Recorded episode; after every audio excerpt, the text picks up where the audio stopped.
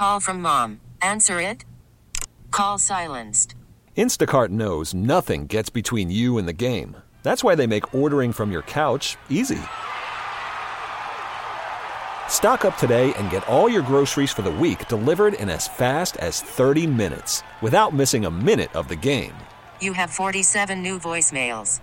Download the app to get free delivery on your first three orders while supplies last. Minimum $10 per order. Additional terms apply. Baseball is in full swing. NBA playoffs are heating up, and your NFL team is gearing up for training camp. Listen to the latest on the teams you love here on the Audacy app. The biggest sports radio stations in the country, providing unrivaled local coverage of their teams, all in one place. Exclusive interviews with players, coaches, and team executives, streaming live and always available on demand. Stay in the know with your favorite teams right here on the Audacy app. Welcome to Special Edition, a weekly look at the issues in the news and the personalities shaping the stories. I'm Paula Degnan. This week, another Audacy I'm Listening presentation, this time on LGBTQ plus mental health during Pride Month. Starting us off, Scranton Mayor Paige Gebhardt Cognetti talks everything from city projects to preparing for a new baby. Mayor Cognetti, always a pleasure to catch up with you. Let's start with the mayor's conference. What was it like? Who did you run into? And I know that there was a lot of talk about what Scranton is doing. We were at the U.S. Conference of Mayors in Columbus, Ohio. I went in a rental van with uh, the mayor of Allentown, the mayor of Lancaster, and the mayor of Williamsport. We did a stop in each city to see what we're all doing with our American Rescue Plan dollars see what type of investments we're making. We stopped and met with Lieutenant Governor Davis in Harrisburg so that he and Governor Shapiro are aware of all the ways that mayors are rebuilding Pennsylvania with the direct funds that we got from the American Rescue Plan. And we were able to meet with the, the mayor of Harrisburg and then go on to Pittsburgh and meet with Mayor Gainey there and see the lead line replacements that they're doing in Pittsburgh. So it was a variety of projects, a variety of different ways that mayors and cities in Pennsylvania are rebuilding and increasing quality of life in our cities. And it's really, it's enabled by the American Rescue Plan, which, you know, is a piece of legislation that was put forward through the Biden administration. The president knows how critical it is that cities and localities get direct funds because we know the solutions uh, that we need on the ground in places like Scranton. It's very important that we're able to tailor programs in the cities as opposed to in you know a lot of times we have to go through the state and you know we, we have great partners at the state but that's another level of bureaucracy to go through it means that dollars can't get out fast and we're able to move a lot quicker with these direct funds. So it was great to tell that story across the Commonwealth, get to Columbus, talk to our friends there. We had a great time with all the mayors. They were jealous of our, our road trip, and I think we might have spurred some future road trips with some other mayors. I know next year the conference will be in Kansas City, Missouri, and the Iowa mayors are already talking about uh, doing a road trip like we did here in Pennsylvania.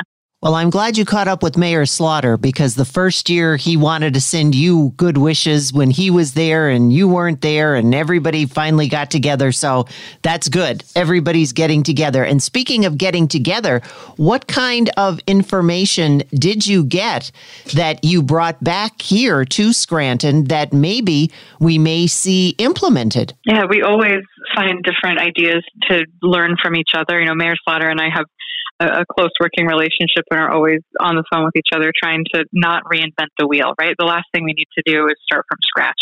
If Williamsport has done something, if Scranton has done something, we want to share those things with each other so that we can all move farther faster. And that's the case at the national level as well. I was talking with the mayor of Hartford with a variety of different youth programs that, that he's been able to do in Hartford. Those are really important. There's some great small business programs that the mayor of Madison, Wisconsin is doing. Um, she'll actually be here in Scranton in uh, early August. We're hosting the Mayor's Innovation Project here. So we'll have, that's August 9th, 10th, 11th. We'll have dozens of mayors from across the country right here in Scranton doing the same thing, kind of stealing each other's ideas and the mayor of Madison will be here. So we'll learn more about her small business pieces. I also caught up with the CEO of Amtrak and was talking with him and his team about, you know, the corridor ID that we have uh, applied for, hoping that this fall we'll get good news here in, in northeastern Pennsylvania that we'll have a, a, you know, a passenger rail link back up to New York sometime this decade. So it's definitely an opportunity to meet with other mayors. It's also a great opportunity to connect with you know high level folks from um, different companies and different um, federal agencies. I was going to ask you about Amtrak and find out if you had any new information on that. And is that something that, again, there are other cities out there that do have things like that implemented and in place. So were you getting feedback from them on that after talking to Amtrak? It's really important that we go to these these different conferences and, and meet each other so we understand what other cities are doing with their large infrastructure projects no one has been awarded one of these big corridor for, with Amtrak yet, but it's good to connect with other cities that are in the mix. And if, you know, hopefully we do get that award in October, we'll be able to work not just, you know, across our region, which of course we'll, we'll need to work to get it sent you know up and running but also understanding what other regions are doing and different types of funding that they've been able to unlock. So it's just invaluable to be able to go to these places see mayors from across the country understand their challenges you know after three and a half years it's it's it's kind of flattering some people want to ask me questions right like we've been doing some great stuff in scranton and people want to hear about it so it's great for me to be able to understand what I can take back. It's also great for the region. You know, we're really on the map from Williamsport to Scranton to Wilkes-Barre. You know, northeastern Pennsylvania is really in the mix. It's important that we continue to talk about what a great place it is to live here. It's great for investment for businesses. It's a great quality of life for families. The more that we're talking about that, not just in the region, but outside of the region, the more successful we're going to be in the long term. And you mentioned it. That was something else I was going to ask you about was the upcoming Mayor's Innovation Project summer meeting. Oh, so that's very exciting. There are over a hundred mayors coming here.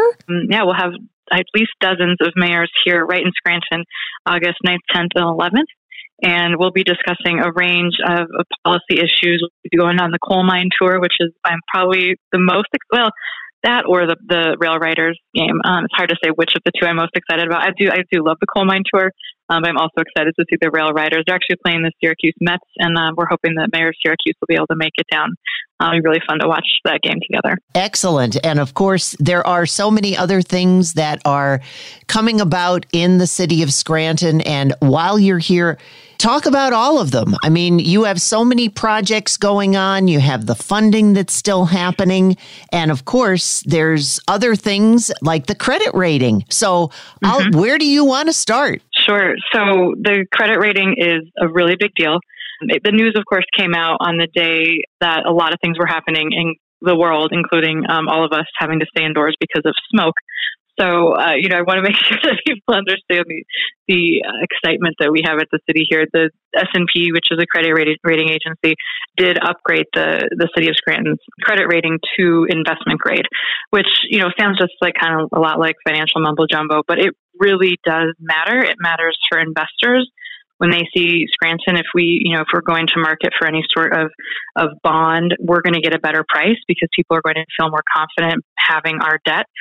Generally gives a little bit more certainty about the future of Scranton, that we are a city that is navigating challenges with uh, pragmatism and and with a, a method that is conservative and, and really focused on fiscal health.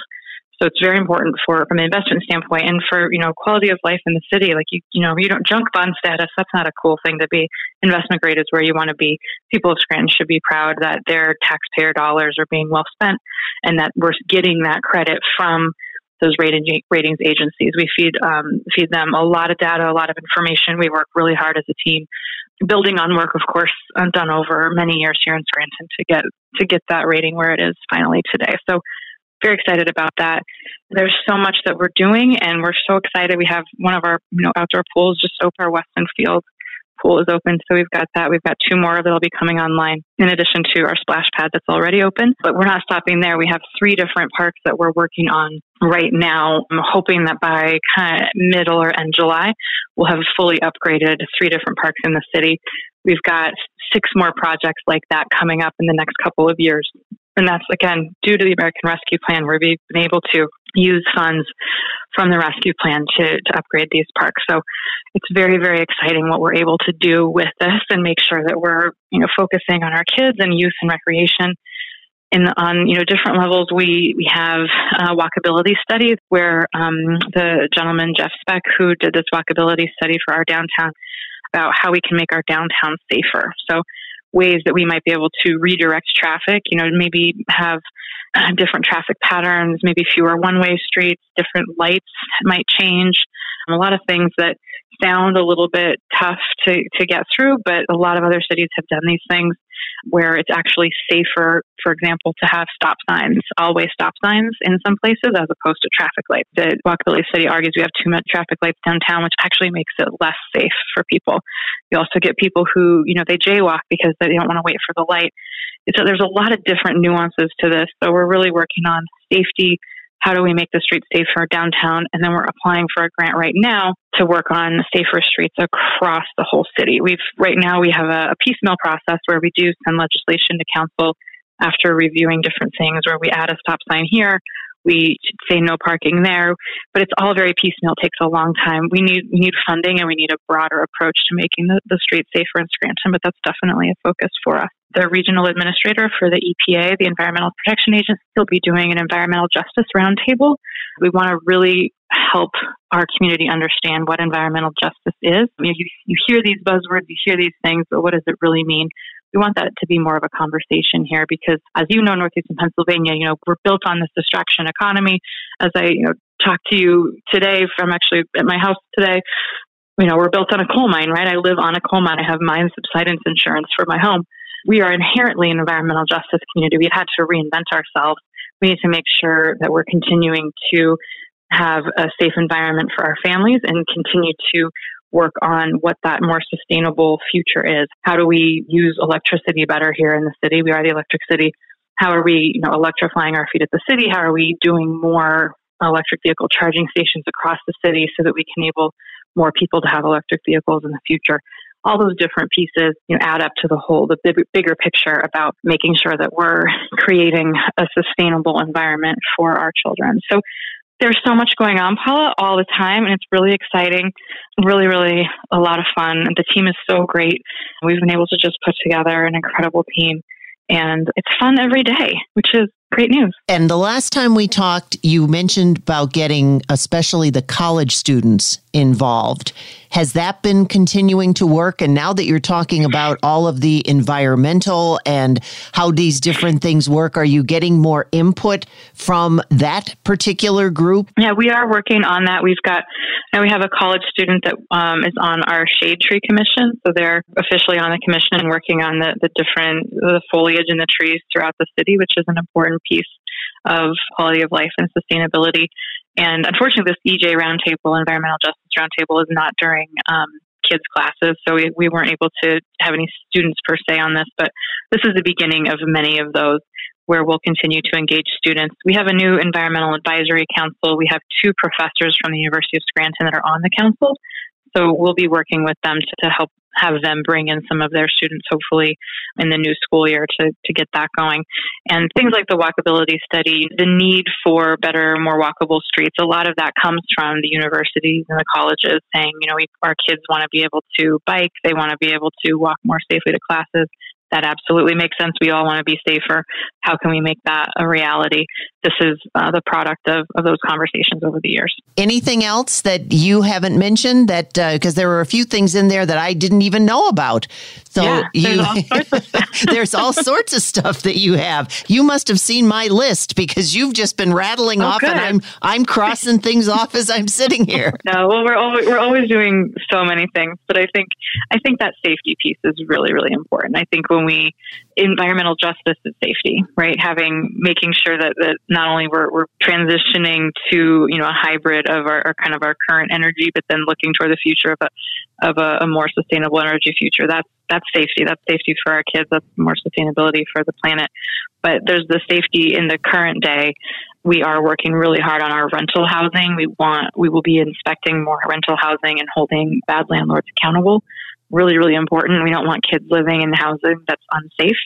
We have to have had to change our program that way. We've really boosted that up. Just from a general housing, we know that housing is an issue all across the country. There's a, basically just a housing shortage everywhere. I don't know any mayor who's not dealing with it. We're trying to figure out how we can build more housing of all levels, right? All market rate is great. We need more affordable. We need more senior housing. We know all these things. So we're trying to figure out how we encourage that. Uh, there's actually legislation in front of council right now that does speak to that. It lowers our permit fees in the city, which we're hoping will help small projects. We want we want people to not have our permit fees be a barrier to them working on their home and making it safer and increasing their home value. We also want to encourage, you know, economic development and making sure that we're continuing to attract those bigger projects as well, and that includes housing. So we're we're, we're trying to attack all of these things from multiple angles trying to cut red tape, trying to show that we don't just sit back and say like, "Yep, Scranton's great, you should invest." Like, no, we're we're listening, we're understanding, we're trying to figure out where the pain points are. We're trying to limit the, eliminate those pain points while also keeping things really secure and, and, have high standards with our code enforcement.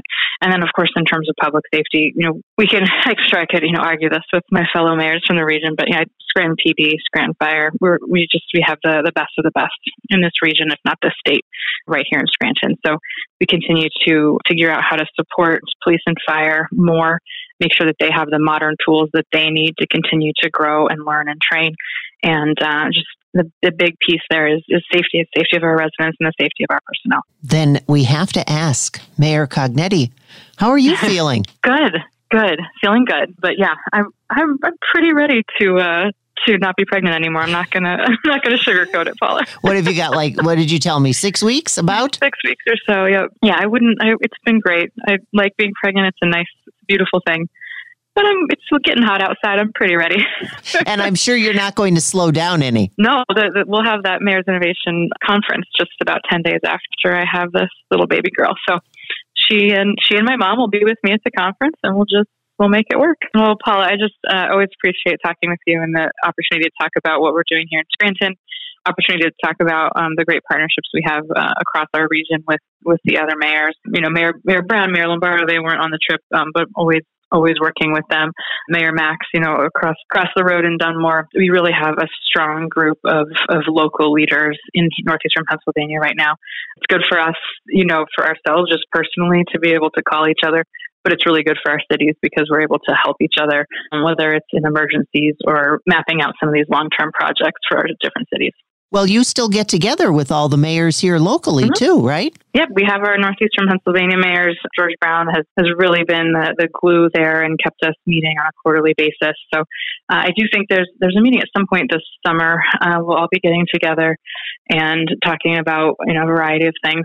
And we're, we're really proud of the work we're able to do together. Applying for an electric vehicle charging grant as a, a mix of municipalities from the region. So that's like a actual tangible thing that we've done together, trying to use our relationships in the, the regional approach to some of these larger grants that are available at the federal level. I think it's easier, you know, the, the grantor, if they get an a application from a whole region as opposed to just one city, and then it's easier for us because we're not we're not all trying to do the same thing. We don't have, all have people that are trying to do the same thing. We're working together. Always a pleasure to catch up with you when you have all of the exciting things that are coming. We like to let everybody know about them. Wonderful. Thank you, Paula. Always and, good to talk to you. And that includes baby too.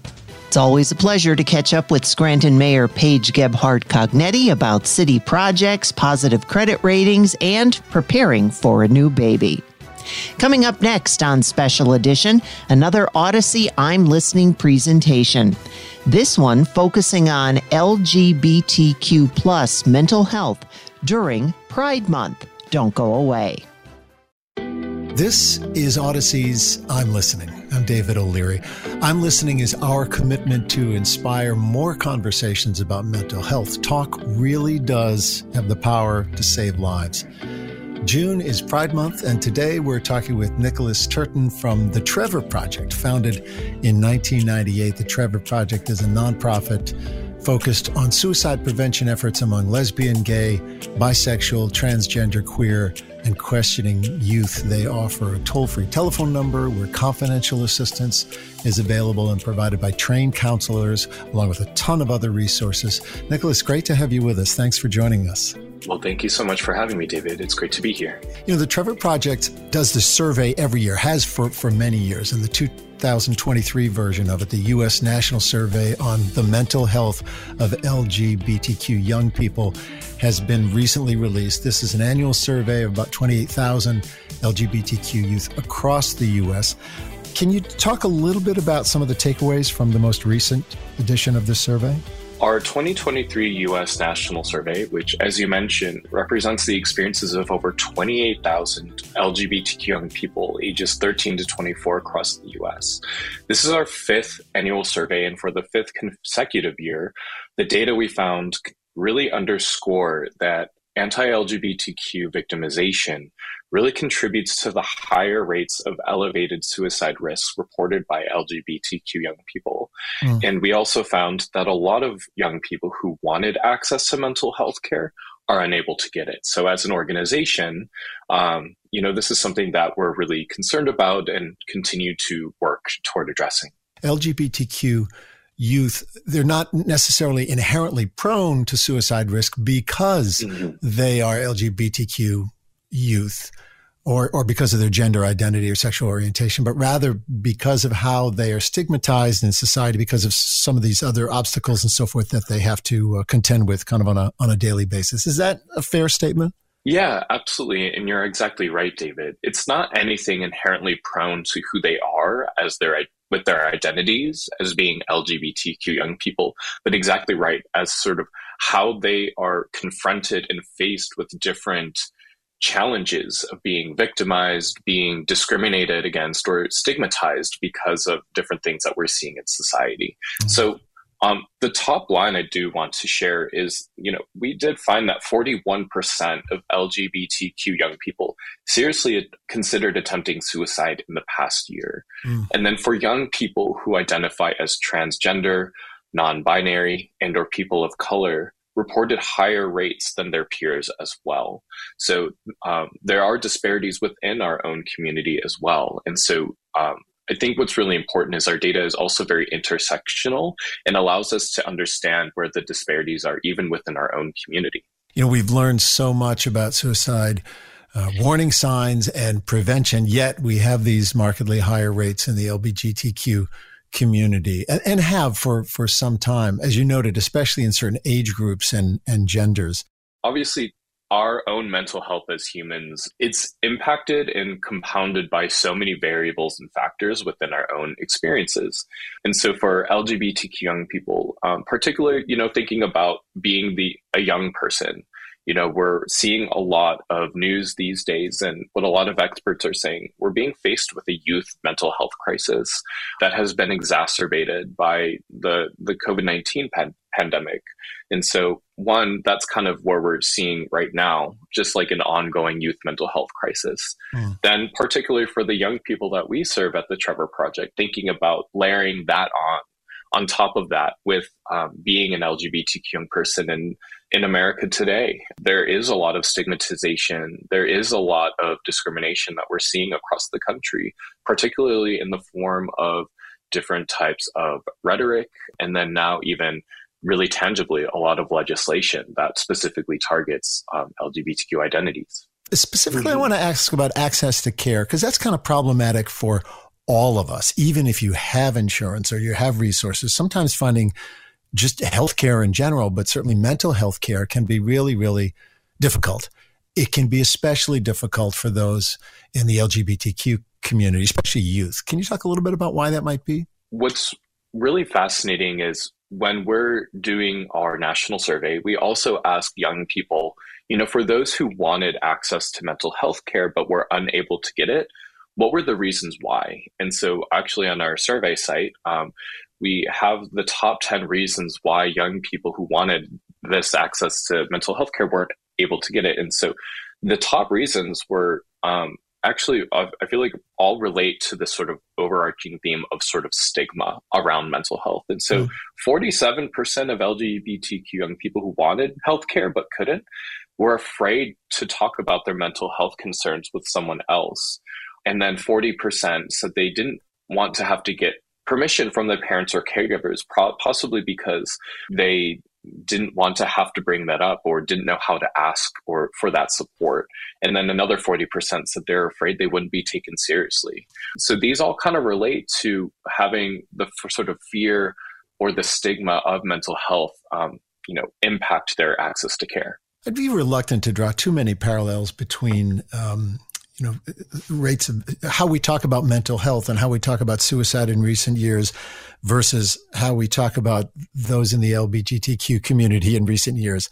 But as a, as a sweeping generalization, which I hate doing, but I'll say it anyway, it seems like we're able to talk about our mental health and about suicide a little more easily today than maybe say five, ten years ago, whatever. And it seems the same thing might be said of talking about issues surrounding those in the LGBTQ com- community. You know, we have TV shows, we have movies that make it sort of okay to talk about this in a way that we weren't able to just a few years ago. Would you agree with that? And is that making it easier for uh, those in the in the community to to access care and to talk about their mental health? You're definitely right. We're seeing so much more representation and mm-hmm. visibility of LGBTQ identities and within our communities across a variety of different spheres of society. You know, you pointed to things like maybe media, film, TV, and even some, uh, even politically, we're seeing um, so many candidates and folks who are elected officials who are part of the community. So I definitely know that visibility and representation, it's having a positive impact and you know, it's definitely a stride toward progress for thinking about the rights and sort of the affirmation of our communities. But that also, that visibility really needs to be paired with more tangible things, sort of like systemic investment in mental health care that's competent, cu- uh, culturally competent mental health care for our young people, as well as making sure that policies and legislation are being supportive of our communities as well. Yes, legislation. Can, can, you talk a little bit about um, recent proposals, passages of, of anti LGBTQ bills and legislation? I, I, saw a thing from the White House yesterday, and I'm, I, I want to say I'm exaggerating this number, but I may be lowballing it, that there was a number 400 filed in a single day, many directed at kids, talking about bills and legislation, anti LGBTQ bills and legislation. Talk a little bit about what that – does, uh, how that's sort of part of the problem here. At the Trevor Project, our advocacy team has been tracking and following really closely to the bills and proposals being introduced. And as of right now, we are tracking over 600 plus anti LGBTQ bills that have been introduced in 2023 alone that in itself is record breaking and you know expanding on sort of an already growing number of anti-lgbtq bills that we saw last year. So it continues to break records each year. And this year in 2023 a majority of those bills and policies they specifically target transgender and non-binary young people and they particularly target them in almost every sphere of their life whether it's in getting access to healthcare um, being able to identify um, uh, for who they uh, are in schools, um, and then even being able to um, prohibiting access to simple things that you know we all view as just simple luxuries, is like being able to access a bathroom, and so there's a lot of things that are uh, we find very concerning, and you know recent policy and legislation that we've seen um, there's a lot of outcry that we've seen in places like Florida recently, where they expanded curriculum censorship bills that we call within the movement as don't say gay bills, basically prohibiting any conversations of sexual orientation or gender identity, expanding it all the way from K all the way to 12th grade, which um, those policies, they're really vague and create these chilling effects because, you know, if you're not able to talk about LGBTQ identities in curriculum and in, in classroom discussions, does that mean I can also can I talk about my own identity as being queer or gay or even a, a teacher being able to share personal like their own lives as mm-hmm. a maybe a part of the community and being there to support a young student who might be navigating or struggling with their own identity so mm-hmm. um, there's a lot of things that we're seeing happening in across the country and I also want to follow up with that that how that's impacting the mental health of our young people. Our latest survey has found that nearly one in three LGBTQ young people said that their mental health was poor most of the time or always due to anti LGBTQ policies and legislation. And when you pair that with some of the anecdotes that we're hearing from our 24 7 crisis line, our crisis counselors who are speaking or chatting or texting with young people who are experiencing mental health challenges, these um, debates about their own identities, about their own existence, and what they are or aren't able to do in school or in public spaces.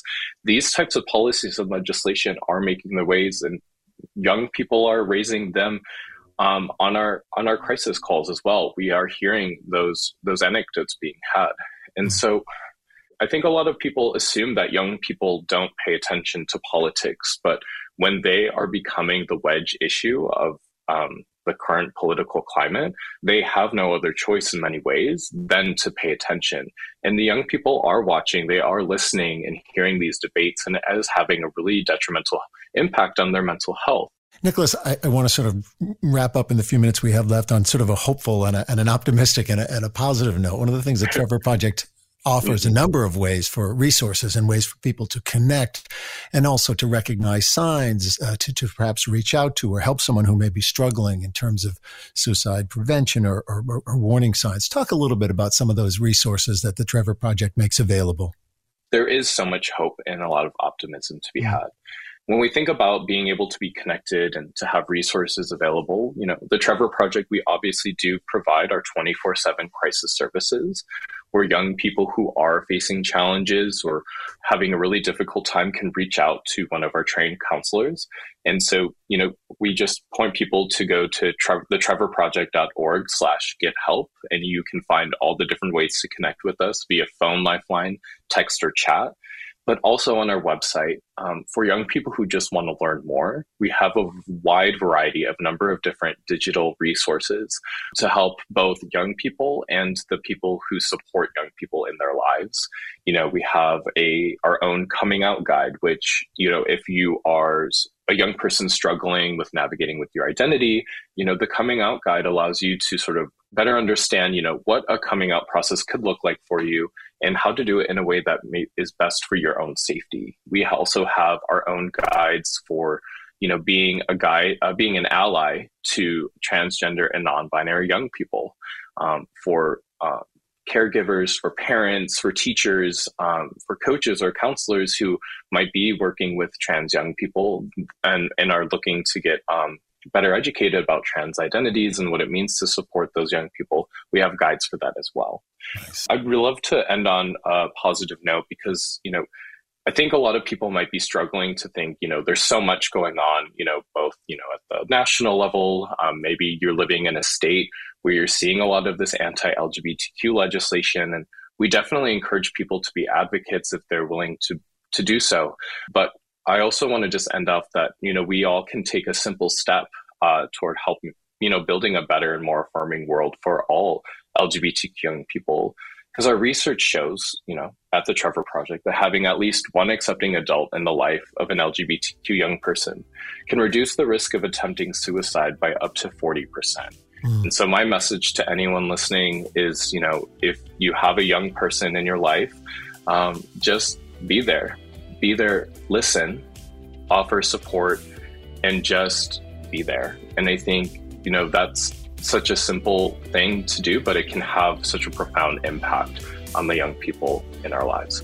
Boy, thank you for reminding us that there is hope, Nicholas. There, there really is, and reminding us about those protective factors of being someone supportive and positive in someone's life. You can have a really have a tremendous impact. Nicholas Turton from the Trevor Project joins us this morning. It's okay to not be okay. We all know that the power of talk can save lives, and that's why we're here. Audacy's I'm Listening, working to share resources for those who need to connect and heal and to share their own stories. You can find out more. Just search for I'm Listening on the Audacy app.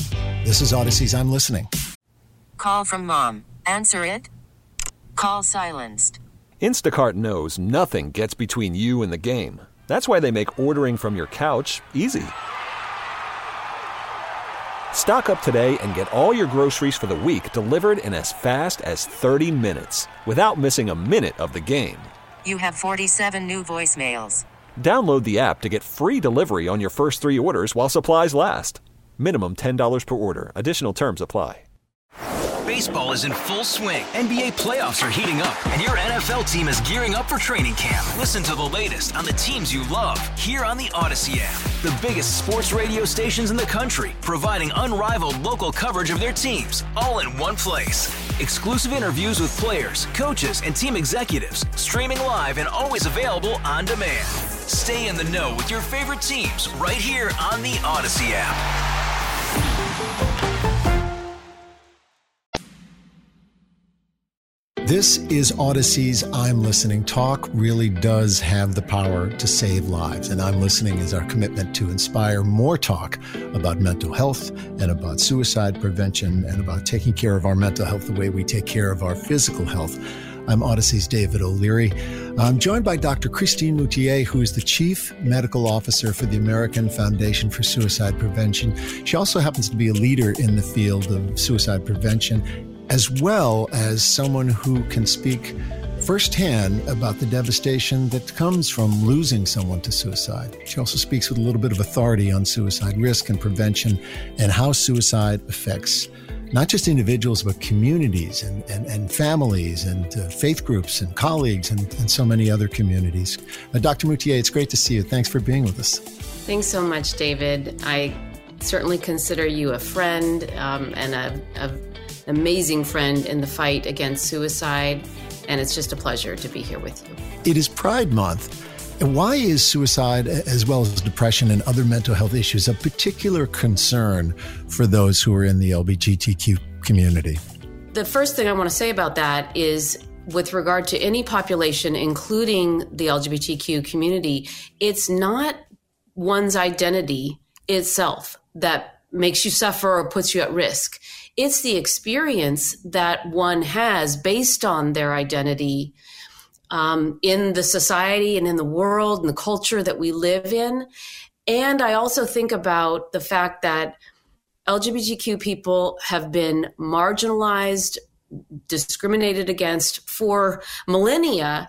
And so, even though things are changing, some in the right direction um, in terms of an understanding of identity as as such, not not about choice, not about um, you know all the all the kind of myths of preference and whatnot. Sure, right.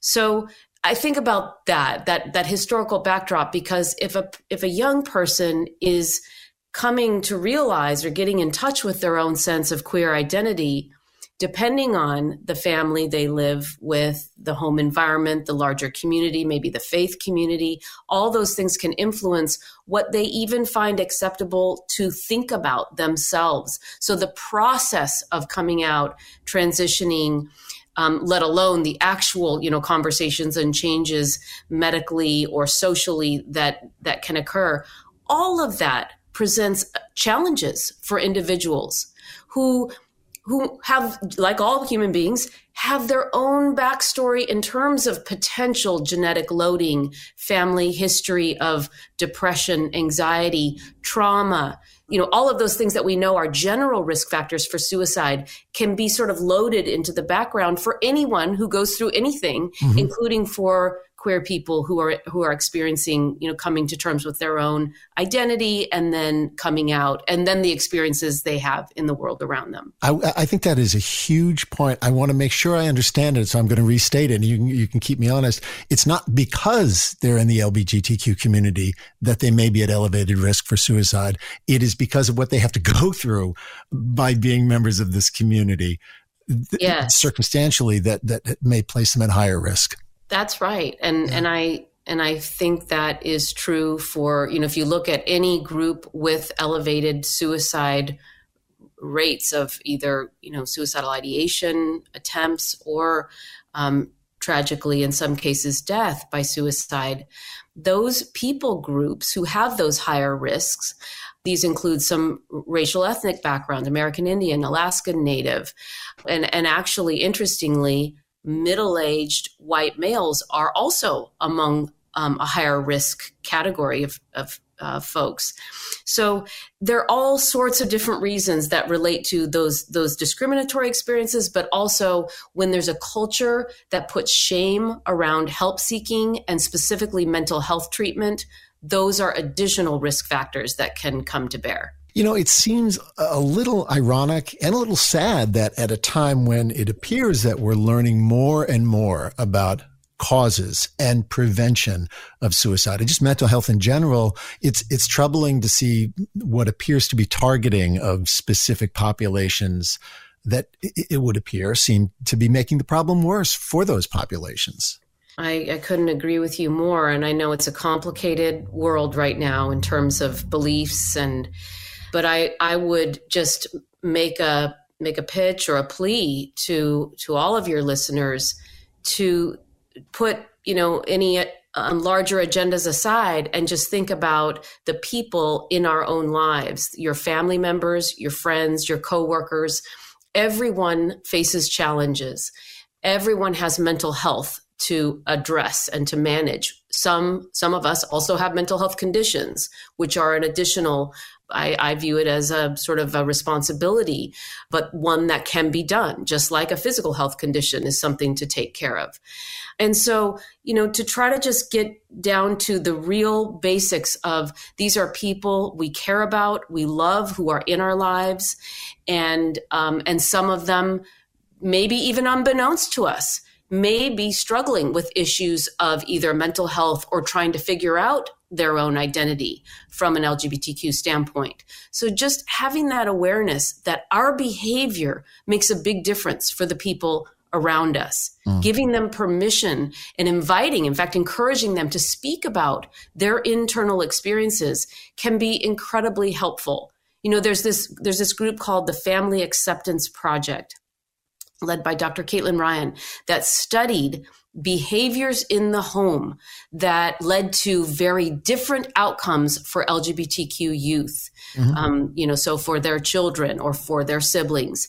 And they broke it down to very concrete, specific behaviors that were ultimately behaviors that either affirmed the person as a human being and as a queer um, individual or that um, showed disrespect. And so there were like literally a 100 behaviors that they studied, and night and day different outcomes in terms of um, even things like becoming homeless, um, risk of HIV, AIDS. Mm-hmm. But uh, legal issues, academic problems, but also risk of suicidal behavior, night and day difference based on those concrete behaviors happening in the home. And I bet some of those behaviors are very subtle and very nuanced. It's like the language that we use and what we would consider little things that are very impactful to your point.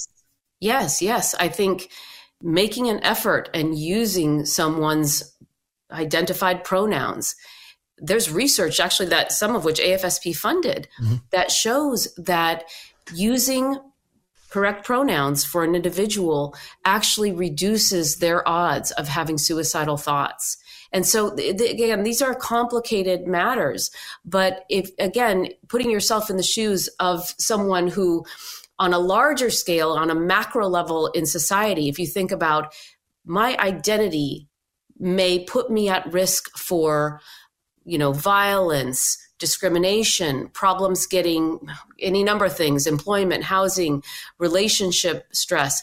But now in my own home environment, I have a parent or a sibling who is using my pronouns, introducing me to mentors in the queer community, requiring other family members to treat me with compassion, love, and respect. Mm. You know, those are protective experiences uh, for a young person. Yeah, those protection factors. I mean, we've talked about them in terms of suicide prevention. They're protective factors for your health. You get a good night's sleep. You exercise a little bit. You're going to lower your risk for yes. you name it, whatever the, the, the, physical health issue. And these are emotional uh, health issues and mental health um, uh, protective factors. I guess I would imagine that when you are uh, when you hear this kind of language in the home, it affirms that you're in a safe place and and and you're in a in a in a good place. It's it's prote- it's a protective factor. Yes, yes. And I think intersecting with wherever the person is in their own journey, which, you know, for young people may be intersecting them at some particularly vulnerable times because the job, the psychological milestone, the job of a teenager is essentially to establish their own autonomy, yeah. you know, and so it's a complicated time anyway, let alone if there is, our, you know, our opinions and differences about who that person in fact is becoming and who they are. I, I want to ask you how to, how to reach out to someone if you're concerned. There's a way to reach out. Absolutely. And it's really to set up a private time so that there's a, a space where they can optimally feel able to talk about potentially very private things that they're going through. You know, I think realizing that people are experiencing challenges at different times, they won't necessarily tell you that that's what's going on in their life, right? Depending on your relationship with them. So you have to use the little clues that kind of make your instincts say, gosh, they don't seem like themselves. What what might be going on with them? So the first thing is just really trusting your gut instinct. Don't write it off that it's somebody else's job. I'm not trained as a mental health professional. You know, we use all kinds of excuses. I don't want to offend them. So, what this approach looks like is really just establishing a safe, caring, supportive conversation. And so, don't hesitate to use those words because if someone is struggling, remember the automatic instinct that we have as human beings, and I think this is actually a very primitive kind of primal instinct, is when we feel vulnerable, we withdraw and we put the boundaries up and we feel vulnerable. Mm-hmm. And as human beings, we have that big frontal lobe that gives us a big experience of shame, vulnerability, fear. And so, as the supportive person, you need to actually say it. I'm here having this conversation with you because simply because I care and I want to support you. And it's a judgment free zone because I've been through stuff too. And it feels so counterintuitive because we're, we all want to get into the fix it mode. It's just, you know, those of us who, most of us are problem solvers. But the job, the task is really different here. It's simply showing that you care, that you're able to hear it and listen and not run away and not judge and mm-hmm. not minimize it, but just simply, you know, it's it's those active listening skills that most of us are so bad at that just really hears what they're saying, even reflects back, is this what I hear you saying? I want to be here for you. Tell me more about that. You know, those kind of phrases. Now, if the person is sounding hopeless, like they feel trapped in their circumstances or like they feel like they're a burden to others, those are indicators to me that they could be having thoughts of suicide. And so in those instances, I will ask, I will say exactly what the words they said.